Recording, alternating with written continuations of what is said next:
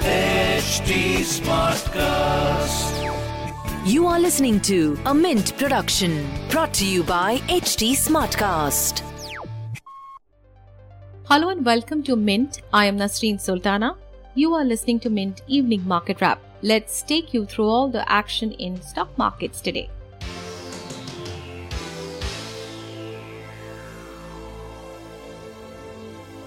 Markets snapped a three day gaining streak on Tuesday.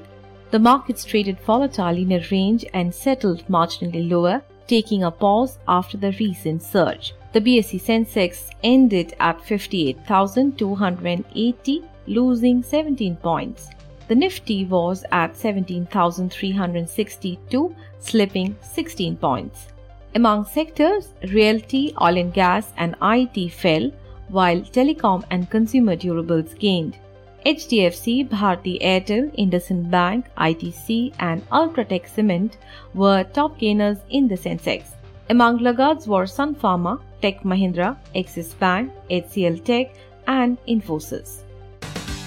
Cairn Energy said on Tuesday it is considering entering into statutory undertakings with the Indian government regarding retrospective tax claims which would fetch the British explorer tax refunds totaling rupees 79 billion or 1.06 billion dollar.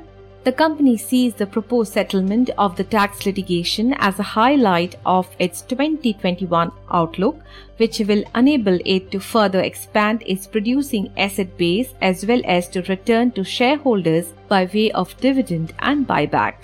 Embassy Office Parks REIT, the first listed real estate investment trust in India, on Tuesday said it has raised rupees 300 crore through a placement of listed and transferable non-convertible debentures or NCD at a 6.80% quarterly coupon from domestic investors including insurance firms.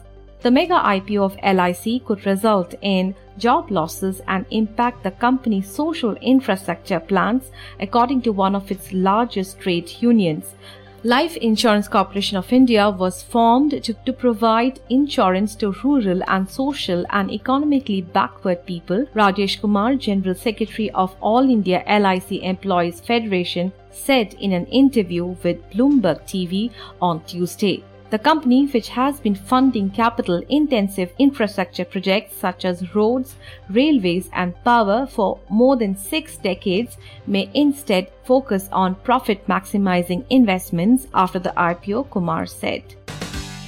Moving on to global markets, shares in Asia Pacific were mostly higher on Tuesday as China's August trade data came in above expectations. The Shanghai Composite in mainland China rose 1.5%. Hong Kong's Hang Seng Index gained 0.7%. The Nikkei in Japan rose 0.9%. In other asset class news, oil prices were mixed in the afternoon of Asian trading hours, with international benchmark Brent crude futures rising 0.4% to $72.51 per barrel. That's all for now. I'll be back with market updates tomorrow. Thanks for tuning in. This was a Mint production brought to you by HT Smartcast. HT Smartcast.